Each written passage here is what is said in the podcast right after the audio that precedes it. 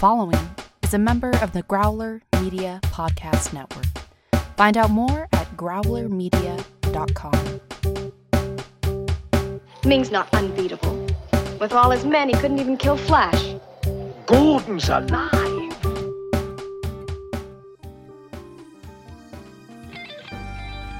Welcome to Flash Gordon Minute, presenting your hosts from Minute of Darkness and the Cosmic Geppetto Podcast, Brad, and introducing your intrepid explorer of planet Mongo, Eric. It is minute seventy-nine of Flash Gordon. Eric, how are you tonight? You know the law, Brad. Outside their own podcasts, the powerful host becomes a mere guest. Yeah, okay. That, that's... that, that was sort of a big way to say it, but yeah, that's that's how guests work. So, uh, so speaking of which, please introduce our guest. From Reopening the Wormhole, a Deep Space Nine podcast, Kevin Young.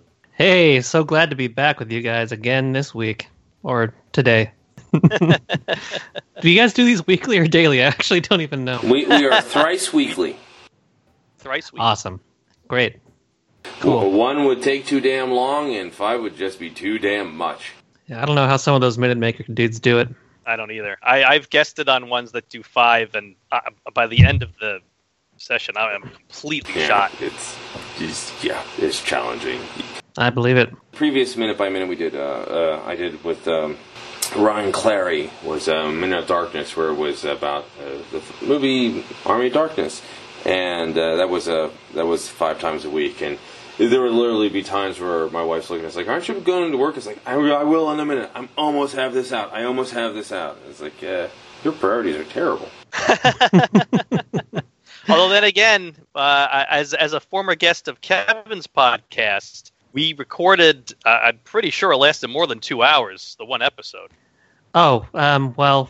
Our recording sessions regularly last about three and a half hours these days. Yeah, zooks. We only release one a week, but it's usually almost always over two-hour episodes. We've they've ballooned out of proportion. They used to they started out just like you know hour and a half or so every episode, but these days we struggle to keep them under three hours. So, yeah, we've got a like a base of people who somehow have enough time to listen to a three-hour podcast every week. Yeah, it's okay. Podcasts it's... are great for that because you could just listen to it piecemeal. So, yeah, it works.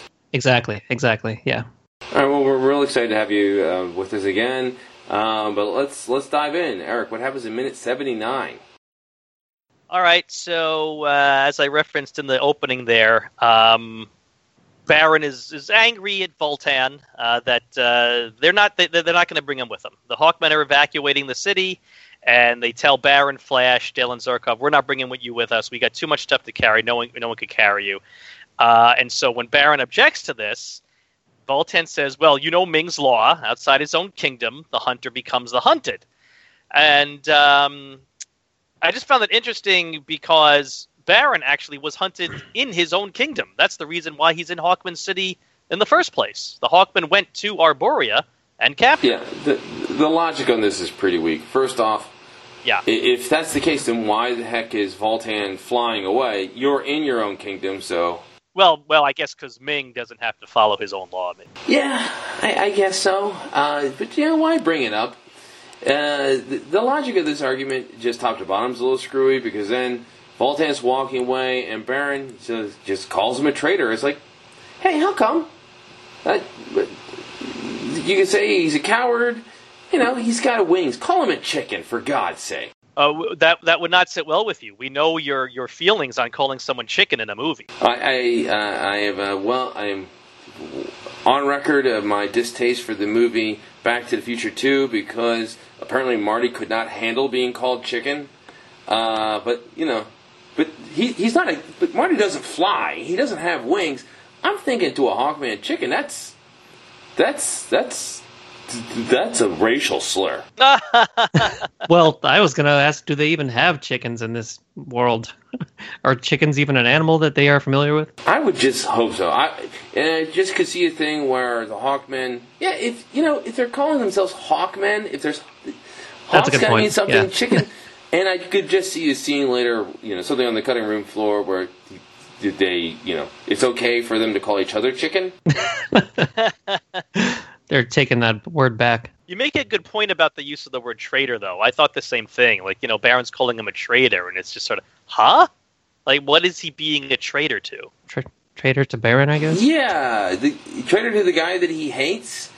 And yeah. uh, let's be honest, the, the traitors here are Baron, and they're right to be tra- to, to be traitors. But Baron is uh, he, he's the one trying to overthrow his, his sovereign. So I hate to point fingers, but that's you're sort of going towards the wrong. There's a pot and the kettle situation happening. So uh, so, so but yeah, Vultan he's he's flying off, and. Well, what, what's next, Eric? I want to see if you point out something that I that that caught my attention. Huh? Okay. Uh, well, bef- uh, the next point I was going to make is that uh, our friend Luro, uh, uh, Vultan's number two guy, has some pretty cool physical acting that I want to call out by the actor here. That as as Vultan's talking, they show Luro taking some deep breaths and puffing his chest out and giving this little silent growl. As uh, Vultan tells them, you know, we're bailing and we're not taking you guys with us. So I just wanted to give a little little salute to the actor there for that. Oh, yeah, he does. That's great. I didn't even notice that. Really glaring at them. And I also love Brian Blessed. I just want to give a shout out to him in this in this whole movie, really. But particularly from this point on, he's just like John Rhys Davies unleashed, like maximum level.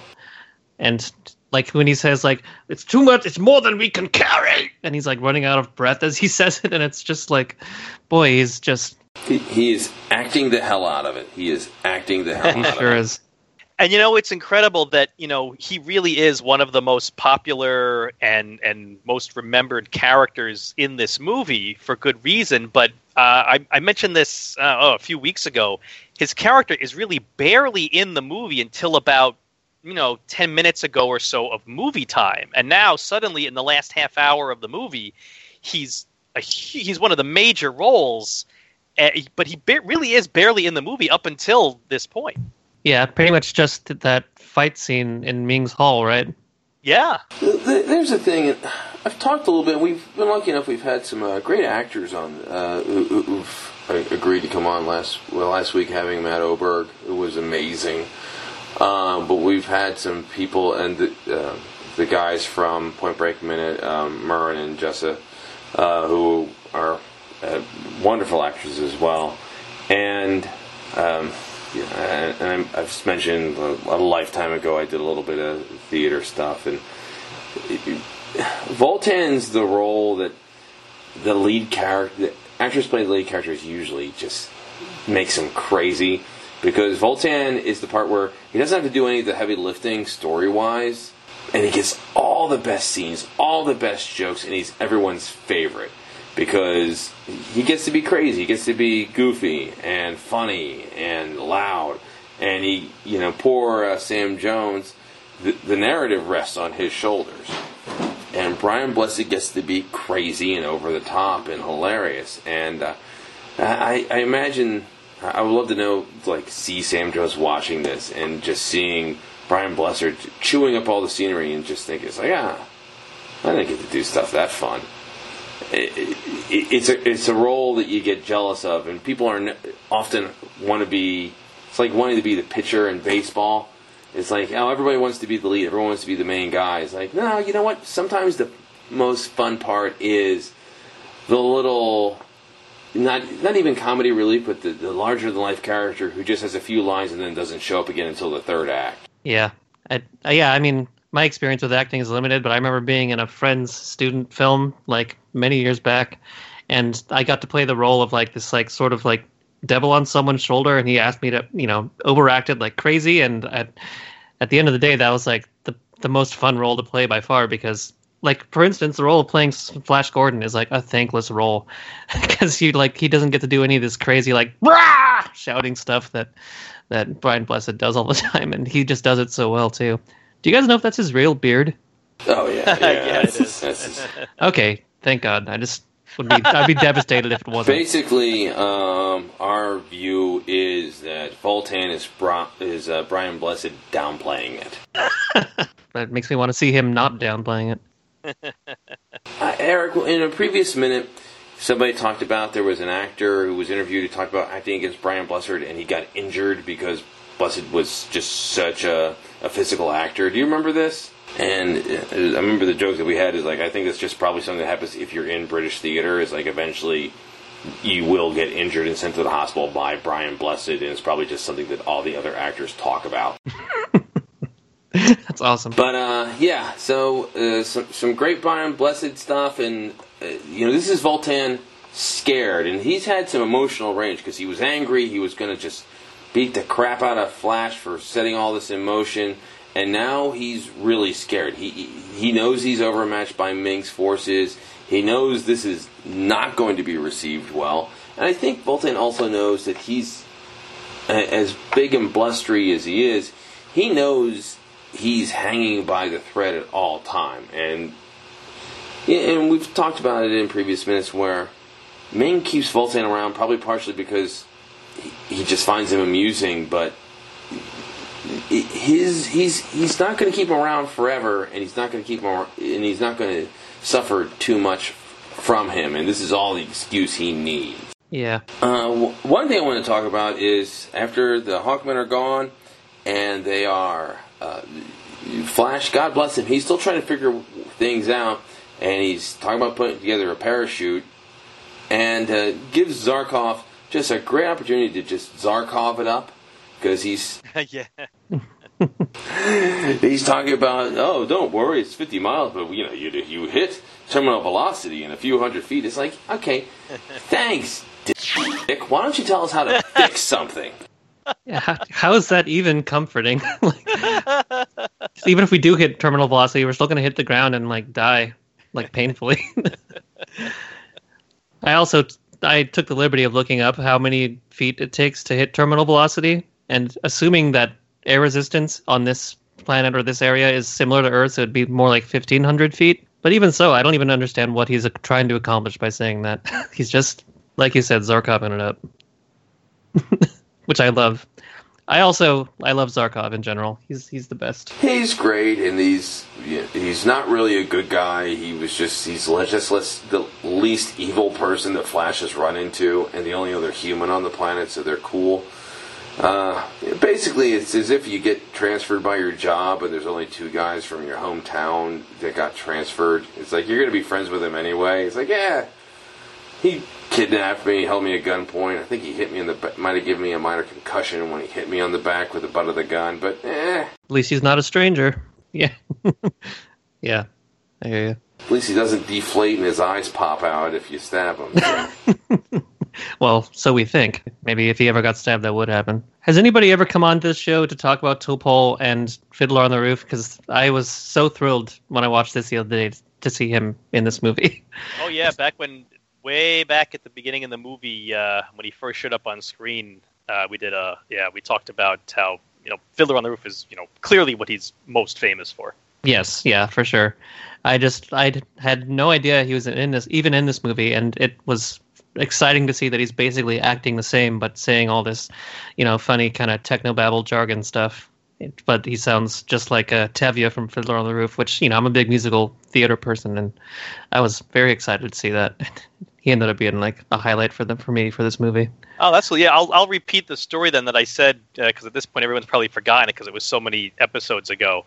Um, I remember telling someone years ago that this was one of my favorite movies, and he was like, ah, and he had, this is someone who'd never seen it before, and he was like, oh, I've seen, you know, scenes from that, it looks horrible, and, and I was trying to convince him why he should watch it, and he was someone who was into uh, plays and theater, and so I said, as a way of convincing him to see it, I said, you know, Topol's in it, and he he started like, oh, if I were a rich man, like he he laughed about that, like. I meant it as a way of telling him it's a good movie, he should watch it, and he totally turned it around on me and just goofed on me, saying, oh, well, Topol's in it, oh, well. Yeah, because he's basically acting the same as Tevye, who is, you know, a poor Jewish man, like, from the turn of the century, so there's no reason these two characters should have anything in common, and yet it basically just seems like they dress Tevye in future clothes, and that's what he's doing here.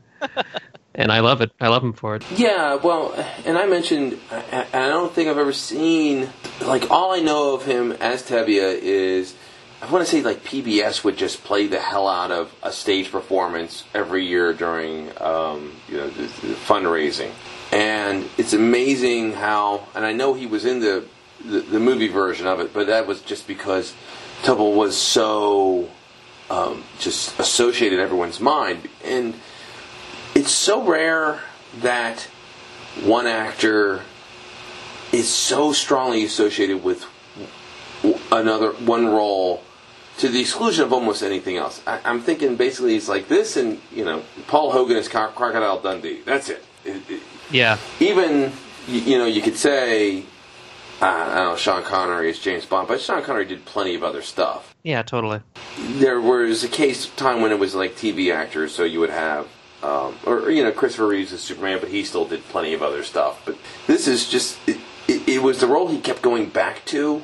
Uh, and I know one of the things that we talked about before was T- Topol basically played Tevye until he couldn't anymore, and he just retired then. Like, he was halfway through a tour as Tevye, and he couldn't, and I think he had some health issues, and he's like, well, I'm done, I'm retired. And, you know, he's basically in a retirement community as best we can tell. Oh, he's still alive? He is still alive. He is still alive. Oh, I didn't know that. That is news to me. Oh, that's good to hear. I just, it's such a cool career to have, just to play Tevye for your entire life and then take a little break to go be Zarkov for a while. It just sounds fun. I, it pays the bills. It pays the yeah. bills.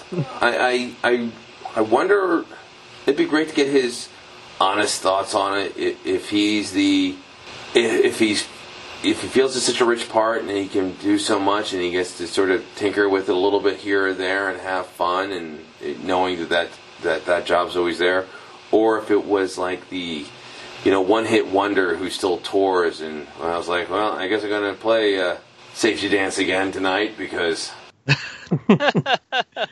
Men Without Hats, classic. Yeah, and it's like... Huh? He is, uh, by the way, he is eighty-two years old. Ah, okay. That's actually not as old as I would have thought. He looks older than I guess he looks older than he is in these in these movies. Both yeah, Fiddler on the Roof uh, and uh, Flash Gordon. forty-four when they would have been filming this movie, which is oh, okay. oh my god, Brad, that's only two years older than me. That wow. is that is oh, that is my oh, age. Oh, that is my oh, age. Oh no! Oh no! Well, here's the thing: uh, you, when you get to the point, first off, people were just older then. I, uh, it's it's a it's a hard thing to point out. But, you know, forty used to be a lot older than it is now. Per- perhaps that's just right. me, you know, kidding myself.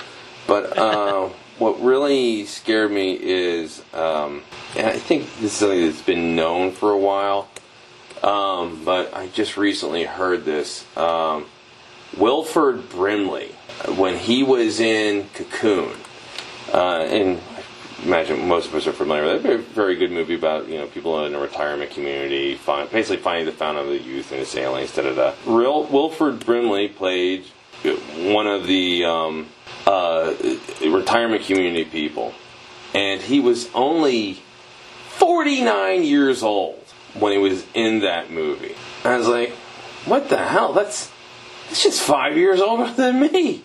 Am I coming up on my Wilford Brimley years? Some people just don't age as gracefully, I guess. It's probably the diabetes. It might be, it must be the diabetes, uh, or there's just a handful of um, people, but there's some actors specifically that just look like they're in their eighties from the day they're born. They, they like start off at Benjamin Button, but they don't bother re- age in reverse. They just, you know. And I guess this Wilford Brimley, and and then as soon as I found this out, I started looking for pictures of young Wilford Brimley. Couldn't find it. It's like, well, there he is, and you know. There he is in nineteen oh five, still looking like an old, cranky man. um, you know, he he just... He, he basically, I don't know, it's like some sort of reverse Dorian Gray where there's just a picture of really young him somewhere that isn't aging.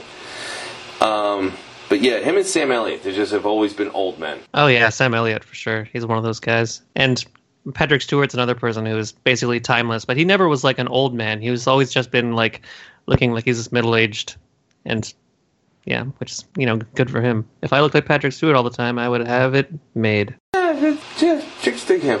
Um, all right, so what else do we have for minute seventy-nine, Eric?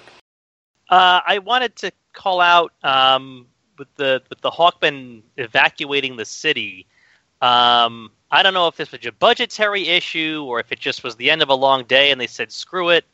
But, you know, in The Wizard of Oz, a movie that was, you know, came out, what, forty-five years or so, forty, forty-five years before Flash Gordon, they show the flying monkeys take off.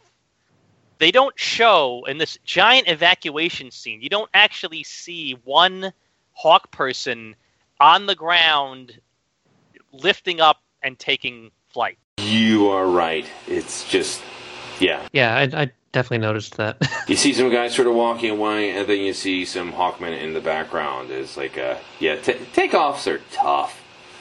Uh, I think if there's one thing that we learned from Star Trek, uh, landings and takeoffs, mm-hmm. those are tough. You, you try to figure out a way not yep. to show that stuff. Uh, by the way, Wizard of Oz, released August twenty-fifth, nineteen thirty-nine. All right, so forty-one years before Flash Gordon, and they were able to do it. Yeah, they were able to do it. So, but uh, I guess they just uh, they were just saving that takeoff and you know landing budget because they, they needed uh, you know they needed that budget for you know the, the handguns and the bulging eyeballs. Yeah, that stuff ain't cheap. Well, speaking of bulging eyeballs, I, I just I can't you know I'm, I got some post-clitus malaise here. I just can't quite I, I can't quite let go of him.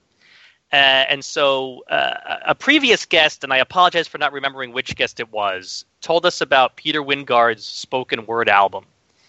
And I, I I went on YouTube, and some of the songs from that are on YouTube. If you go to YouTube search bar and you type in Peter Wyngarde album, you, you can hear this. If you want to treat your ears to just an incredibly bizarre experience, just go to YouTube, Peter Wyngarde album, and just sit back and enjoy. It is so incredibly far out there.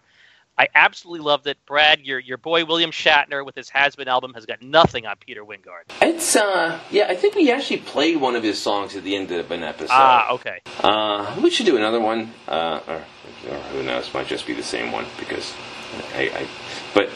Uh, yeah, I did listen to a couple of songs, and it's it's crazy, and I am uh, I am on a record, uh, Kevin, as a uh, fan of the William Shatner album Has Been, and oh, hell not yeah. ironically. No, you're in good company. Um, I, I've only heard it once. I loved it, but you know who's a big fan is Sam Stovold, my co-host and roommate. He loves that album, and he plays it around the house all the time. So you're not alone. There are others out there. It is a uh, very good album. It, basically, I'm a huge Ben Folds fan who oh, produced me too. that.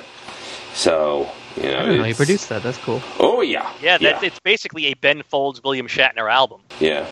Awesome. There was a wonderful interview. Uh, Ben and William Shatner were interviewed on the Howard Stern show. Um, and, of course, they were just taking... Oh, yeah, I know that appearance.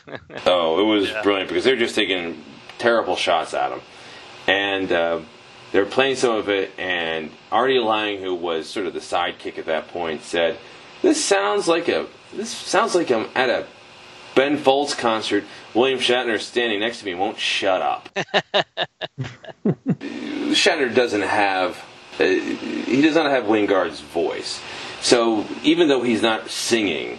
Peter Wyngarde still just has such a m- melodious voice. He sounds great. It sounds great sent to music, and you can't say that about Shatner. Right. It's just it, it's got such an awesome voice, and the stuff he's saying is just so it's just, it's just completely insane. Uh, you're just like, what the hell is he talking about? It's sort of sort of yeah. He's basically reciting some sort of weird beat poetry, short yeah. stories. But there's also one where, like, he's it's a monologue where one half of a dialogue, really, where he's talking to a woman that he's in the middle of seducing in his apartment, though. But you don't hear the woman speaking, you just hear him speaking. Yeah, it's crazy stuff. It's, uh, but fun. And the, the music behind it's very pretty. Uh, it sort of sounds like something you might hear at a Renaissance fair, a couple of the songs. But, eh, eh I like Renaissance fairs. and, uh, and speaking of music, uh, Howard Blake, number thirty-eight. Right at the end of this minute, foreboding music kicks in as Ming's ship uh, first appears. So maybe you guys can... I I don't know much about the music. I know that basically my familiarity with uh, this movie came from uh, my love of Queen. I grew up, Queen was the first band that I got into. I was probably like seven or eight years old when my mom bought me some Queen albums, and I became kind of like obsessed and went out and bought all of their albums. The Flash Gordon soundtrack was, I remember, the very last one that I bought. I was like slowly, like over the course of two years, buying them all as a very young child. And I got the Flash Gordon album because I was like, well, I love the Flash song, obviously, but I don't know any of these other songs, so I don't know how I'm going to feel about it. And, you know, to this day, it's, I'm not going to lie, it's the Queen album I've listened to the least. But, you know, that really is most of my familiarity is with this movie is through that soundtrack. I've seen the movie maybe partially once as a child, but I think I, I didn't quite get it as a kid. But anyways, I actually was surprised by watching it after having listened to the soundtrack a few times, how little of it seems like it's Queen music. And maybe you guys can fill me in just because I don't know exactly how the score was handled, because you keep talking about Howard Blake. So I know there's a few, there's a handful of moments that are clearly this is Queen stuff going on right now, but uh, most of it seemed to me like it was actually orchestral score, and it must be this Howard Blake fellow. So do you guys mind taking a second to explain that to me? Yeah, sure. Uh, and and anyone, uh, in addition to Kevin, listen to our bonus episode where we interview Howard Blake about the score. Um, oh, you do? Awesome. Yes, that's great. Yes, go back. Uh, posted it a couple of weeks ago uh, as we're recording this. Um, but he, uh, you know, long story short, uh, Queen did some of the music, but they needed to fill in the rest of the movie. The original composer that they had uh, basically flaked out. And so they had to bring in Howard Blake with basically no notice. He and he blaked st- out. Sorry. Well, he almost died, actually. Oh, which, wow. Uh, I will leave uh, the, the story to uh, our interview with him. Sure. Uh, and he, he, he somehow got this score done to fill in the rest of the movie. And, you know, much like you say, you know, a lot of people know this movie best solely because of the famous theme song. And mm-hmm. most people, you think of this movie, you think, oh, you know, Queen did the music for that. But, uh, you know, there's probably, I mean, uh, I, I, boy, I'd have to really sit down and geek out to do this. But there's probably more seconds of Howard Blake's score in the movie than there are Queen music, I bet, if you did a, a full-time comparison. Yeah, I believe it. I think the the entire Flash Gordon Queen album is like barely over half an hour, I feel like. Yeah, it's less than forty minutes for sure. Yeah. And that's the album. They're not playing the full songs on uh, the full Queen songs. It's they're using the Queen music, and it's used very well, but it's used to really, you know, punch home some of the big moments of the film. Um, and Howard Blake, who, who was a great interview, and he was such a nice guy, um, and uh, so generous with his time. But yeah, he... Um, Yeah, he, he had an uh, unbelievably short period of time to throw throw this score together, and it, it's such a crazy, campy, funny movie, and he was able to um, cr- create or an orchestral score that was able to highlight that, and uh, it, it was really impressive. He, he, very nice gentleman. He's had a nice career. He's not, uh, he hasn't had John Williams' success or uh, Danny Elfman or anything like that, but uh, he's been able to score some uh, T V shows and, what was it, uh, American Airlines? Uh, it was uh, British, uh, Air, British, British Airways. Airways. British Airways. Oh, man, for a second I was thought you were going to tell me that he did the American Airlines safety video, and I was beyond excited. No, sorry, it's Virgin Airlines. That's what I'm thinking of, the one that they have. I don't know if you guys know about it, but Virgin Airlines has this extended, like, five-minute song and dance number that they do as their safety video that they show on every flight, and it's insane. I encourage anyone to look it up. It's just, I can't believe it's real. Yeah, no, um, yeah. Uh, he did not do that. He did, no. However, uh, British Airways has a, an iconic advertisement in this, you know, just, just great big sound to it, and he did that. And he, uh, he talked about it, just a lot of pride and... Um, about that piece of music, and I, I think he still makes quite a bit of money off of that every year. I think the residual check from that probably has uh, provided a nice life for him.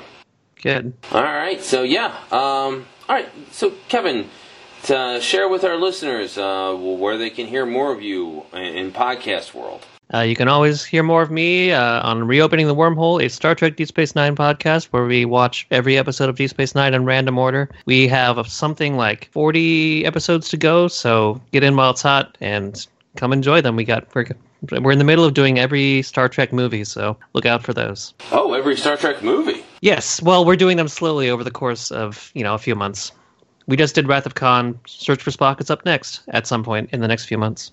Now, let me ask you this. Considering that a Voyage, uh, Voyager, oh, sorry, I'm, I'm showing my uh, my biases. Considering that a Deep Space Nine episode is about forty-two, forty-three minutes, and you guys, as you said, uh, usually run past three hours, mm-hmm. uh, a, a theatrical movie is two hours long about. So what does that do to your podcast runtime? It really depends. Um, it... Uh... The it, it it can it can balloon out of hand. Like we, for some reason, the longest like podcast we did about a movie was for the Final Frontier number five, which we've already done, and we talked for almost three hours about that. And that movie is awful. Yes, it is. It's a really bad movie. Um, what, but somehow, which one was that? What, which one was that? Number five. That is the one. Uh, Shatner directed it, and it's the one basically where they're searching for God in yeah yeah in Final, space. Final Frontier. Sorry, yeah, it's a nightmare. Oh, it's so horrible. It's like nigh unwatchable. Trivia question. Uh, and, uh, I imagine you'll know this, but yeah, you never know. I'm sometimes surprised. So, uh, was it Cybok, uh, Spock's brother? Uh, who did uh, Shatner originally want to cast in that role? Man, I feel like uh, we talked about this, and I'm trying to remember. Is because he looks like Sean Connery. Was it somebody like Sean Connery? It was Sean Connery. Okay, cool. Sort of the nod to it is, uh, what was it, the, the the Vulcan name for paradise was Sha'Kari. And it's like, oh, it's that's Sean Connery. Oh, wow, I didn't even know that. That's kind of cool. That's pretty cool.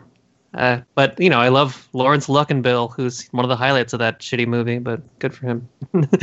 It's a bad movie. Um, it's, it's bad. Proof that I, some, not every single direct, uh, not every single single actor needs to direct, and uh, definitely not somebody with uh, alleged ego issues. So it's like, hey, I'm going to direct it. I yeah. think I'll punch out God in this movie. uh, yes, that is very true. Because Leonard Nimoy did at least one really great Star Trek movie, and another that was at least pretty good. But Shatner's sucked. Yeah, well, Nimoy was a good director.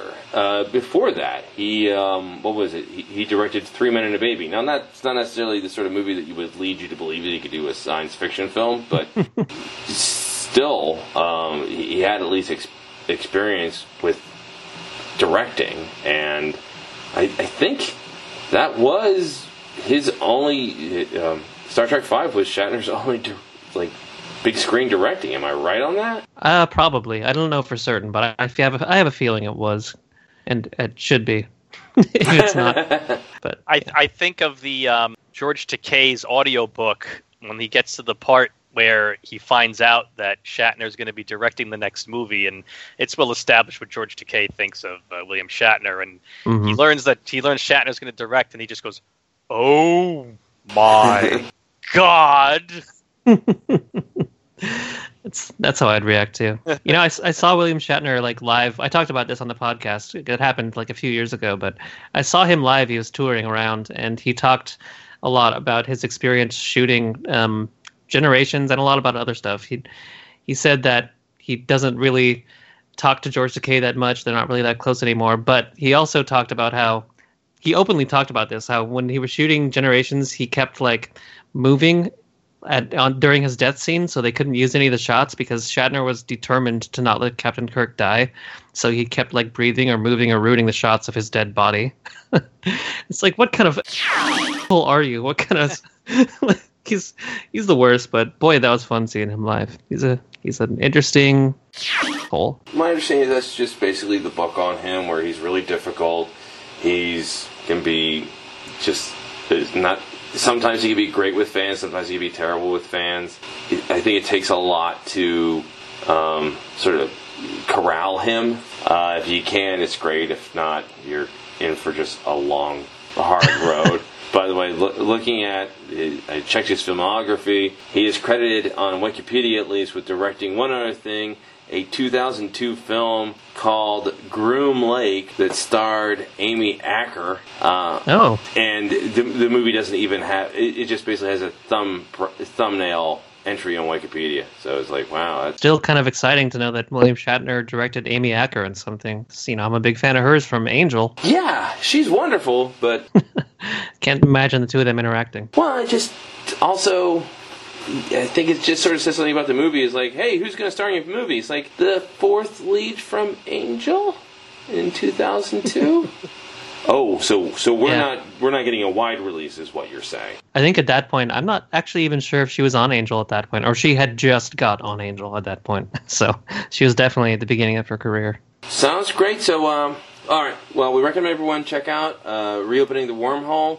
Uh, Eric, where can people find out more about Flash Gordon Minute? Find out more on Facebook, Flash Gordon Minute Listeners Vortex, on Twitter, Flash Gordon Pod, and email flashgordonminute at gmail dot com. We uh, kindly ask for your ratings, reviews on iTunes. It helps improve our visibility. Uh, we want more people to find us and more people to join the fun. And it is fun. We're having a great time. And I know, Eric, you're sort of recovered, I hope, uh, from the loss of... Uh, Paraclitus, uh, he, he's he's with us in our heart. But you know, moving on, um, I have other things that I'm sort of it's just sort of a worry that's sticking in the back of my head. Do tell. Well, as we're recording this, it was just announced, just announced. Director James Gunn has been fired from directing Guardians of the Galaxy three from Marvel because they found some really, really poor taste representing jokes on Twitter from him from ten years ago. And I just think, oh my God, what happened if somebody were to examine uh, very closely my Twitter account from years ago? Because uh, really, I think I just spent a lot of my time just making fun of Canadians. And uh, what will that do to this show? Oh, you hoser. You're making fun of Canadians, eh? We were just ripping on William Shatner also. The land of John Candy and S C T V and the Toronto Blue Jays and C F L and Labatt's, how could you? But if you're concerned about Prince Edward Island or uh, Manitoba or Saskatchewan, don't worry. Flash will save every one of us. Attention, listeners. You can follow us on Twitter at Flash Gordon Pod and join the conversation on Facebook in the Flash Gordon Minute Listeners Vortex. Stay tuned for our next thrilling episode of Flash Gordon Minute.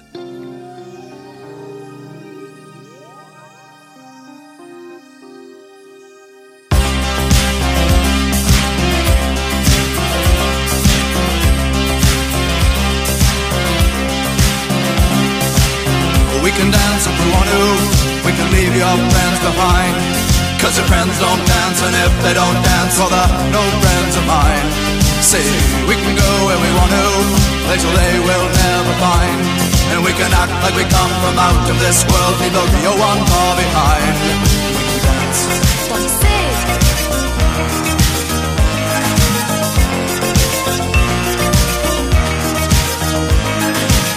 We can go if we want to, night is young and so am I. And we can dress real neat from our hearts to our feet and surprise them with a victory cry. Say, we can act if we want to, if we don't, nobody will. And you can act real rude and totally removed, and I can act like an imbecile. Say, we can dance, we can dance, everything's out of control. We can dance, we can dance, we're doing it from pole to pole. We can dance, we can dance, everybody look at your hands. We can dance, we can dance, everybody's taking the chance. Safe to dance, oh it's safe to dance, yes it's safe to dance.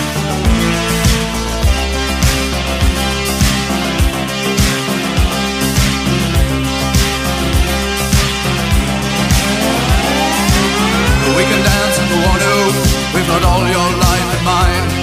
As long as we abuse it, never gonna lose it, everything will work out right. I see, we can dance if we want to, we can leave your friends behind, because your friends don't dance, and if they don't dance, well they're no friends of mine. I see, we can dance, we can dance, everything's out of control. We can dance, we can dance, we're doing it from pole to pole. We can dance, we can dance, everybody look at your hands. We can dance, we can dance, everybody's taking a chance. We'll save to dance. Yes, it's safe to dance. Well, it's safe to dance. Well, it's safe to dance. Yes, it's safe to dance. It's safe to dance. Well, it's safe to dance.